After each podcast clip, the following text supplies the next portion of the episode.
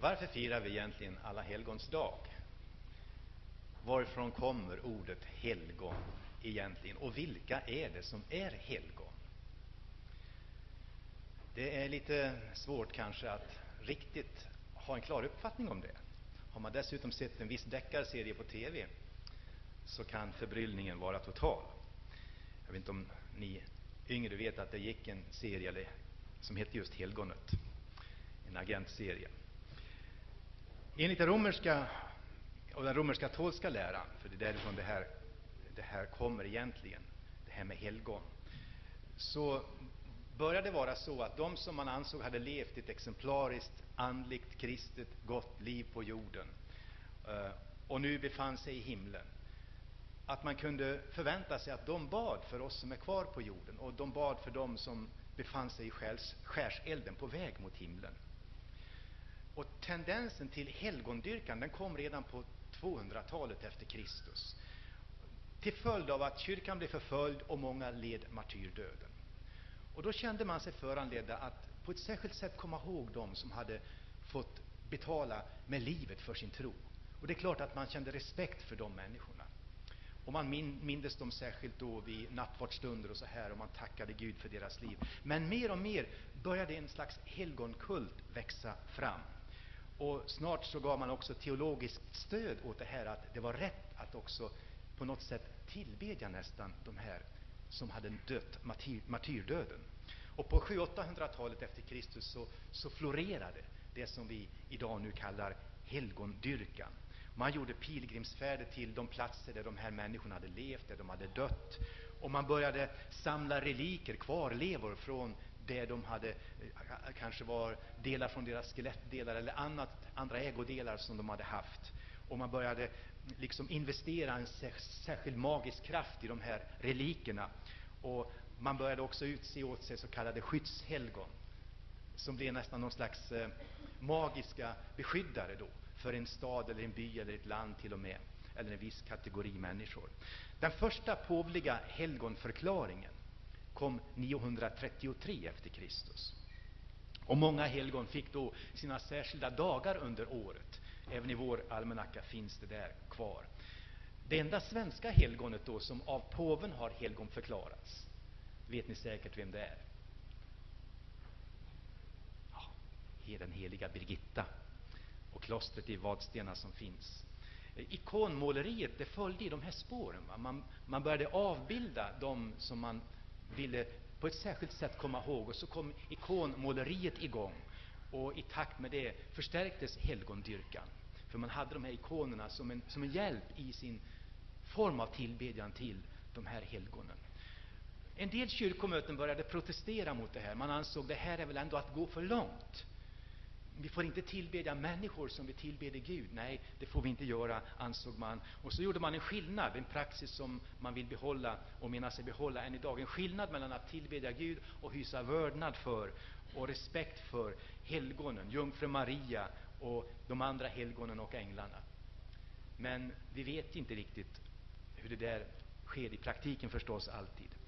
När reformationen kom på 1500-talet så tog man starkt avstånd ifrån det här med helgondyrkan. Och man menade ju att det är inte rätt att vissa bara så kallas helgon, för Gud har kallat alla att vara heliga genom frälsningen i Kristus. Och då skedde i Sverige genom reformationen och den lutherska lärans inkommande ett slut på den formen av, av helgondyrkan, men vi har alltså kvar alla helgons dag som en relik från den där katolska tiden. Men hur är det egentligen? Finns det riktiga helgon? Vad betyder helgon? Ja, helgon betyder egentligen det heliga. Alltså, det är samma beteckning som används om de kristna, de första kristna. Det heliga. Och på latin kom det, den gruppen då, det ordet att, att vara helgon och beteckna den gruppen. Och det kommer från ett ord, ett hebreiskt ord som betyder helga, eller det ord som vi har översatt med helga, som betyder precis som när du skär en limpa, va? du avskiljer en bit från den övriga delen av brödet. Du separerar. Det är ordet helga i bokstavlig betydelse. Man separerar, man avskiljer någonting för nya syften, så att säga. I profan betydelse kunde det till och med användas om en judisk man som hade gift sig. Han kunde då säga, jag har helgat åt mig en hustru. Han menar, han har avskilt henne för, för, sin, för sitt äktenskap, för sin räkning. Hon var hans. Och på samma sätt, den som har blivit helgad av Gud har blivit avskild av Gud för ett nytt sorts liv tillsammans med honom och för hans räkning. Så, så är det. Helighet är ju det som framför allt kännetecknar Gud. Ingen är helig utom Gud egentligen. Det är det som gör honom väsensskild från allt annat, från allt skapat. Och helighet kännetecknar alla Guds egenskaper. Därför, Guds kärlek är inte vilken kärlek som helst, det är en helig kärlek. Det betyder att Gud inte älskar allt, utan hans helighet bestämmer vad han älskar. Guds rättfärdighet är en helig rättfärdighet. Guds vishet är en helig vishet, och så vidare. Det är Guds helighet som ger glansen liksom åt alla övriga egenskaper.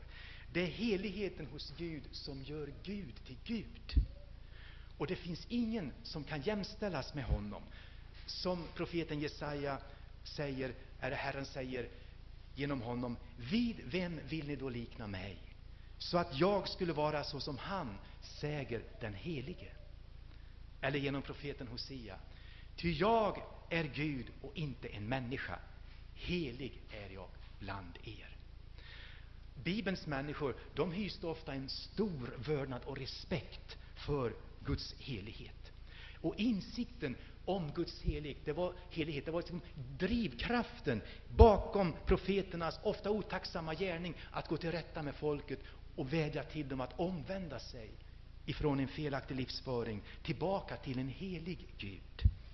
Och när profeten Jesaja hade den där synen, du vet, när han såg Gud i sin helighet sitta på sin tron, så gjorde det ett oerhört starkt intryck på honom. Och det blev liksom bestämmande för hela hans profetgärning. Och det vanligaste uttrycket han använder om Gud, det är Israels helige. Upplevelsen av Guds helighet ledde också till en rätt uppfattning av honom själv. Han blev förkrossad. Han utropade Ve mig, jag förgås, ty jag har orena läppar och jag bor ibland ett folk som har orena läppar. Det vill säga, Guds helighet gjorde honom pinsamt medveten om hans egen orenhet. Och det är så, när vi kommer nära Guds helighet, då, då ser vi bättre vilka vi egentligen är. Men Gud var också barmhärtig. Jesaja fick motta rening, som vi vet, och blev så skickad till att tjäna en helig Gud, avskild för Guds räkning. Hesekiel likaså, när han såg den här synen, han föll ned på sitt ansikte, står det. Och Johannes på Patmos, när han såg den förhärligade Kristus, han föll ned såsom död för hans fötter. Och hela den gammaltestamentliga historien berättar ju genom tabernaklet och tidigare templet att där fanns ett förhänge, en förlåt, som skilde människan från det allra heligaste, där liksom Gud bodde.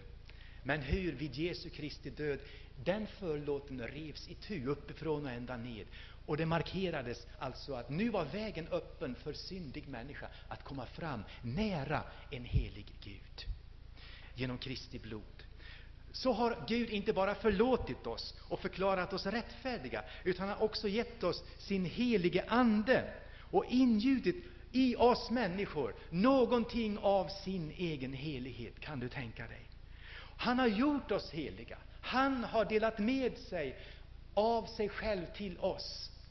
Och därför kan han säga, jag har helgat er, jag har avskilt er. Ni har inte längre rätt att leva som ni förut gjorde. Ni tillhör nämligen mig. Och, och, eh, och därför så kan Gud säga, var heliga så som jag är helig. Och nu ska jag säga något mycket uppmuntrande här i Missionskyrkan idag. Finns det helgon? Ja, det sitter fullt av helgon i Hönö Missionskyrka idag. Är inte det förmätet? Är inte det hycklande? För vi vet ju hur grannen i bänken är och vi vet hur vi själva är. Men låt mig backa då lite grann.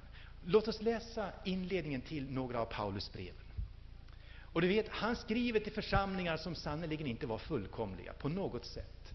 Men vet du hur han börjar Romarbrevet? Jag hälsar alla Guds älskade i Rom, kallade att vara hans heliga. Efesierbrevet 1.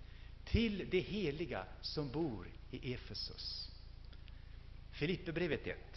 Till alla de heliga i Kristus Jesus som bor i Filippi. Och till och med till församlingen i Korint, som vi, vi skulle skämmas över att tillhöra en sån församling, med sådana problem som det fanns. Vet du vad han skriver till dem? Han säger, till dem som helgats genom Kristus Jesus och som kallats att vara heliga. Nåd och frid vare med er. Och så fortsätter han brevet. Om han skulle skriva ett brev till de kristna på Hönö, så tror jag inte han skulle skriva till missionsförsamlingen på Hönö, eller till Betelförsamlingen på Hönö, eller Svenska kyrkan på Hönö. Han skulle skriva till det heliga på Hönö. Och det ligger någonting oerhört stort i det här. För det, det är liksom Paulus, innan han går in på någonting av problematiken i församlingarna, slår fast denna viktiga sanning. Ni är heliga i Kristus.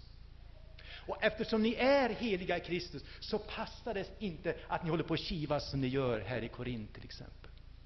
Det, det, det, passar sig inte. Ni har ju fått nya kläder. Ni måste leva ett nytt sorts liv som passar de nya kläderna. Alltså Paulus utgår ifrån att vi är helgonförklarade av Gud. Och påven må tycka vad han vill.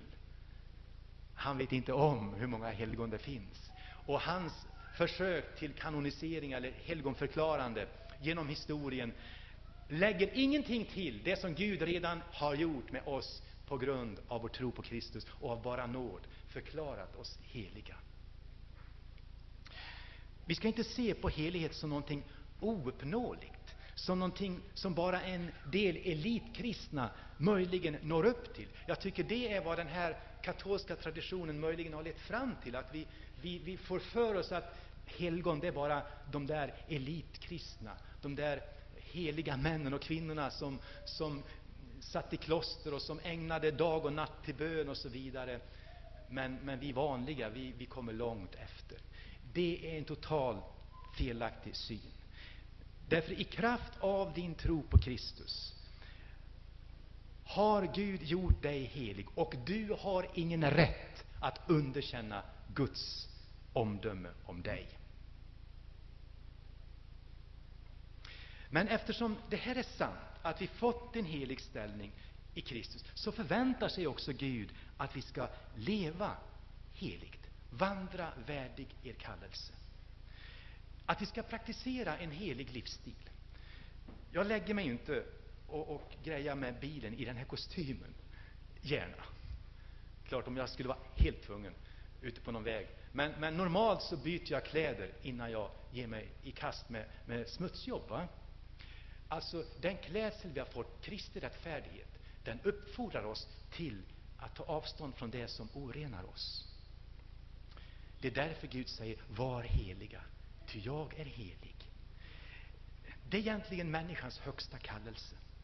Vår tids motto är bli lycklig, förverkliga dig själv. Till och med vi kristna rycks med i denna lyckofilosofi. Jag gick nere på Nordstan för en del år sedan och eh, någon kom och så stoppade de här lappen i min hand. Och jag tänkte, det är väl lite reklam, så jag, jag stoppade den lite förstrött i fickan och inte ens läste den. Utan fortsatte att gå där och titta på, på allt som fanns i de dignande skyltfönstren, fina kläder och skor och sista modet. Och man får liksom intrycket, det här borde jag ju ha för att hänga med. Jag måste ju köpa för att vara inne, för att tillhöra de lyckade människorna. Och där stod också mitt på Nordstadstorget en splitter ny bil och, och, där kunde man köpa en lott och det var direkt dragning. Man kunde bli lycklig på minuten och ägare till den här bilen. liksom. Och jag var frestad att köpa en lott, men så tänkte jag, ah, förresten, den var ju lite dyr också. Och egentligen så har jag ju redan en bil, va? även om den inte är ny. Och så gick jag ett stycke till och så får jag se, där står en, en videoskärm och åt fyra håll så, så blixtrar den fram till diskomusikens rytmiska dunk. Så hamrar den ut ett reklambudskap med imponerande elegans. Där såg man på tv-skärmen de här lyckade, vackra människorna i sina fina kläder och lyxbilar, lyxbåtar. Men det patetiska var att alla gick förbi. Ingen hade tid att stanna och titta. Alla utom en. Kan du förstå? Det stod en människa och tittade. Vem var det? Ja, det var vad vi skulle kalla kanske en trashank.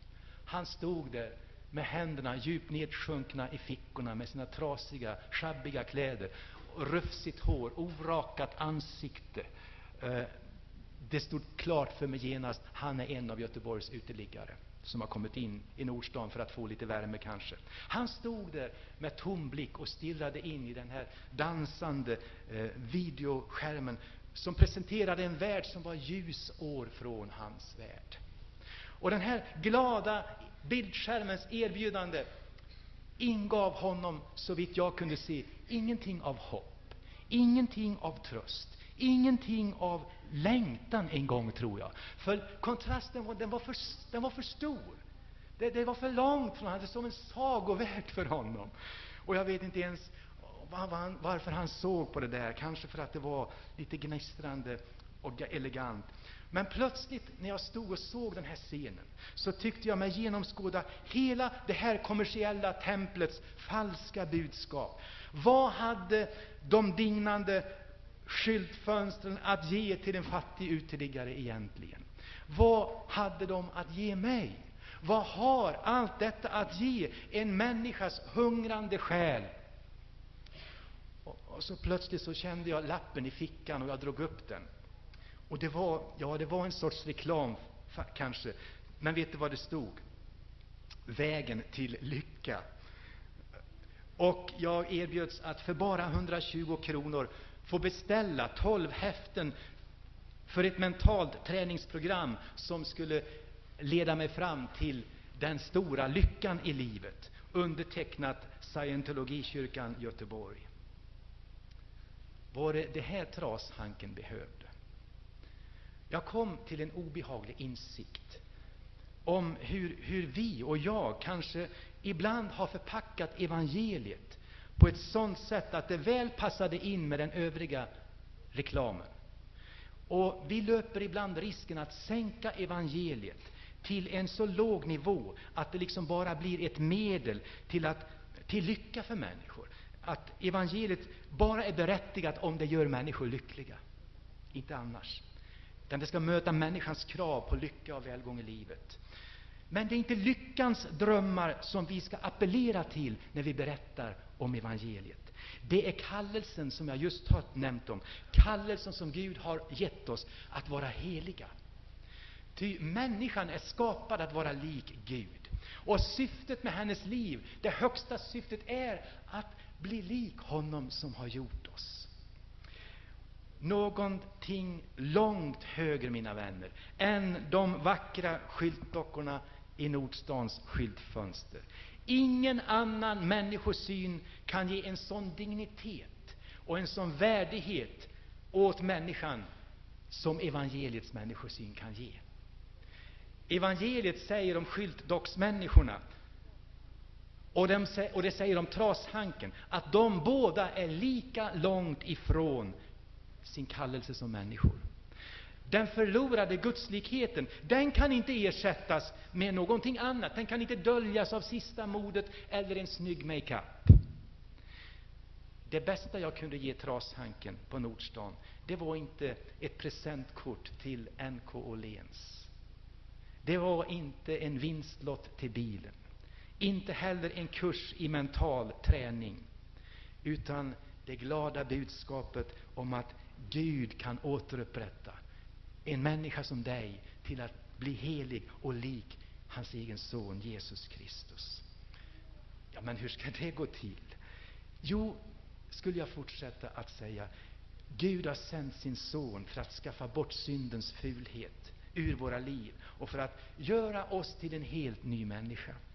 Det heter att om någon är i Kristus så är han en ny skapelse. Det gamla är förgånget. Någonting nytt har kommit. Varför ska vi vara heliga? Därför att vi tillhör en helig Gud. Och, det, och, och, och därför att Gud har helgat oss. Han har avskilt oss. Och vare sig du erkänner det eller inte, så är det så. om du tror på Kristus. Vad innebär det att vara helig då? Det innebär att älska det Gud älskar, att ogilla det Gud ogillar, att se på livet och människorna som Gud ser på livet och människorna. Men hur ska jag kunna vara helig? Jag kan, jag kan kanske komma till beslut om att nu ska det bli en ändring, men måndag morgon är det likadant igen. Ja, det, det här är en vandring. Det här är en livslång vandring. Det är en process. Där vi för det första har rätt att få räkna den gamla människan som död. Alltså att vi är helgade. Det handlar om en, om en mycket radikal omskärelse. Hela den gamla människan blir omskuren, alltså bortskuren. Och det, det illustreras i dopet som vi ska se om ett par veckor, när hela den gamla människan så att säga begravs. För att vi ska förstå att vi har blivit frigjorda från det gamla livet, att leva ett nytt liv, att leva heligt. Nu lever inte mera jag, säger Paulus triumferande. Jag behöver inte vara slav under min gamla människa, utan Kristus bor i mig. Och därför kan jag leva ett nytt sorts liv, också med hjälp av den helige Ande som bor i mig och gör att min kropp är ett tempel åt den helige Ande. Det står till och med att du är inte längre din egen. Din kropp tillhör inte längre dig själv. Den tillhör Gud, för Gud har erlagt sin betalning för den genom Kristi blod. Och det står i Thessalonikerbrevet att Gud har inte kallat oss till orenhet, utan till renhet. Att leva i helgelse. Alltså hålla på att leva i helgelse. Vi blir aldrig färdiga, naturligtvis, men hålla på. Och den som inte vill veta av detta förkastar alltså inte en människa, säger Paulus, utan han förkastar Gud, som har gett sin helige Ande att bo i er. Alltså, Gud skulle inte säga så här till oss om han inte menade det, och om han inte menade att det var möjligt för oss. För sån är inte Gud. Han säger, eftersom det här är sant, lev heligt. Vandra i den helige Ande, och Andens frukter kommer att bli synliga mer och mer. Alltså, evangeliet är inte till för att skapa lyckliga människor. Oj då. Evangeliet är inte ens till för att skapa lyckade människor. Betoningen i Bibeln ligger inte på lycka, utan på helighet. Givetvis, och det vill jag ju stryka under, så innebär ett liv i lydnad för Gud djupast tänkbara tillfredsställelse. Det är verkligen fråga om lycka, om sällhet, naturligtvis. Men det viktigaste är inte hur lycklig jag är, utan hur helig hur heliga vi vill vara. Vernon Ground, som var en ledare för en kristen själavårdsbyrå, han uttrycker det så här drastiskt. En människa, helt fri från spänningar, ängslan och konflikter, kanske bara är en välanpassad syndare, som egentligen är allvarligt missanpassad till Gud. Och det är bättre, långt bättre, att vara ett neurotiskt helgon än en själiskt frisk syndare. Sören Kierkegaard var en stor dansk teolog, filosof. Men vet du att han hela sitt liv led av vad han själv kallade melankoli, en sorts kronisk depression. Får man vara deprimerad om man är kristen? Han var det nästan jämt. Charles Spurgeon, som var en av 1800-talets främste predikanter och som har gett oss 3500 predikningar publicerade, som skrev 135 böcker till uppbyggelse för hela kristenheten. Han dog bara 54 år gammal. Och en av orsakerna var just detta att han ofta plågades av svår ångest och oro inför vanliga livsproblem, som sådana saker som ekonomiska bekymmer. Det fick honom väldigt nere, och han kunde ligga till sängs i veckor på grund av sin ångest. Stor predikant. Stämmer detta? Vi lever i en skör och osäker värld där så lite behövs för att vår lycka ska störas. Och det vet ni alla om som har förlorat en anhörig under det år som har gått. Hur snabbt allt bara förändras. Vart tog lyckan vägen? Den som vi hade tänkt få ha tillsammans de här sista åren också. Men det mest fantastiska är att mitt i den här trasiga världen där lyckan slås sönder och jäckas och byts i sorg och bedrövelse, där håller Gud på att göra människor lik sin egen son, Jesus Kristus. Det är det största som sker. Heliga människor är det största undret i en fallen värld, inte lyckade eller lyckade människor. Och låt mig också säga, frånvaron av lyckokänslor i ditt liv är aldrig Guds största bekymmer om dig eller med dig, men frånvaron av helgelse är det däremot. Så Tozer, denne kristne, fine författare, som har gett oss så många bra böcker, säger i en av dem, ingen människa borde försöka bli lycklig som samtidigt inte är helig. Hon borde istället lägga ner all sina ansträngningar på att lära känna Gud och göra hans vilja, och så lämna åt Kristus frågan om hur lycklig hon ska vara. Hos många finns en längtan kanske att ja, till och med bli frälsta och komma till himlen. Bli lyckliga och få det bra. Kanske till och med bli visa. Men hur många vill bli heliga? Hur mycket av våra ambitioner gäller den längtan? Jag är rädd för den teologi som förkunnar framgång och härlighet framför förpliktelsen att vara helig. Ty för helgelsen är motgång och lidande inga hinder alls. Tvärtom kan det utgöra möjligheter. Det går att vara sjuk i cancer och ändå vara helig och befinna sig mitt uppe i helgelseprocessen. Och jag har sett denna vackra syn i flera av den här församlingens medlemmar på Mölndals sjukhus, på Sahlgrenska sjukhus, bara de sista månaderna. Jag har tänkt, nu är de ju svårt sjuka, nu vet man kanske inte hur det går. De måste vara oroliga. Och så har man suttit där vid deras bädd och så har man sett tryggheten i Gud. Som har sett den här renhetens glädje som fanns där i botten. Det höll liksom ända fram. Det är helgon det. Man kan vara bunden till en rullstol. Det gör ingen lycklig, men det är inget hinder för helgelsen. Man kan till och med sitta i en fängelsecell, det gör ingen lycklig, men även där kan en människa vara föremål för Guds helgelse. Att ha ekonomiska bekymmer gör ingen lycklig, men det är inget hot mot det som är din främsta kallelse, att vara helig.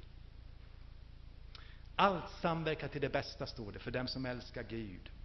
Vad är då det bästa? Det står i nästa vers, att vi likbildas med hans son. Allt tvingas samverka till det syftet.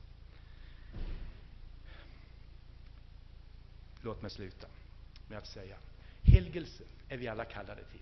För det första, vi är heliga i Kristus. Det är utgångspunkten. För det andra, vi håller på att bli heliga.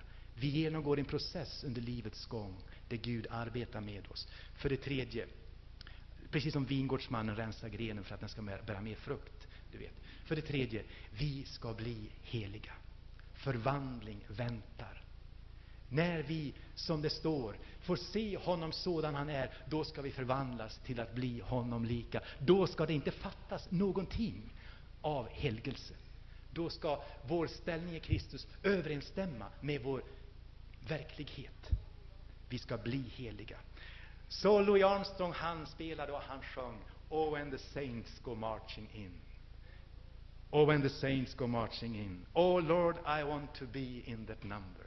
When the saints go marching in. När de heliga vandrar in. När de heliga tågar in.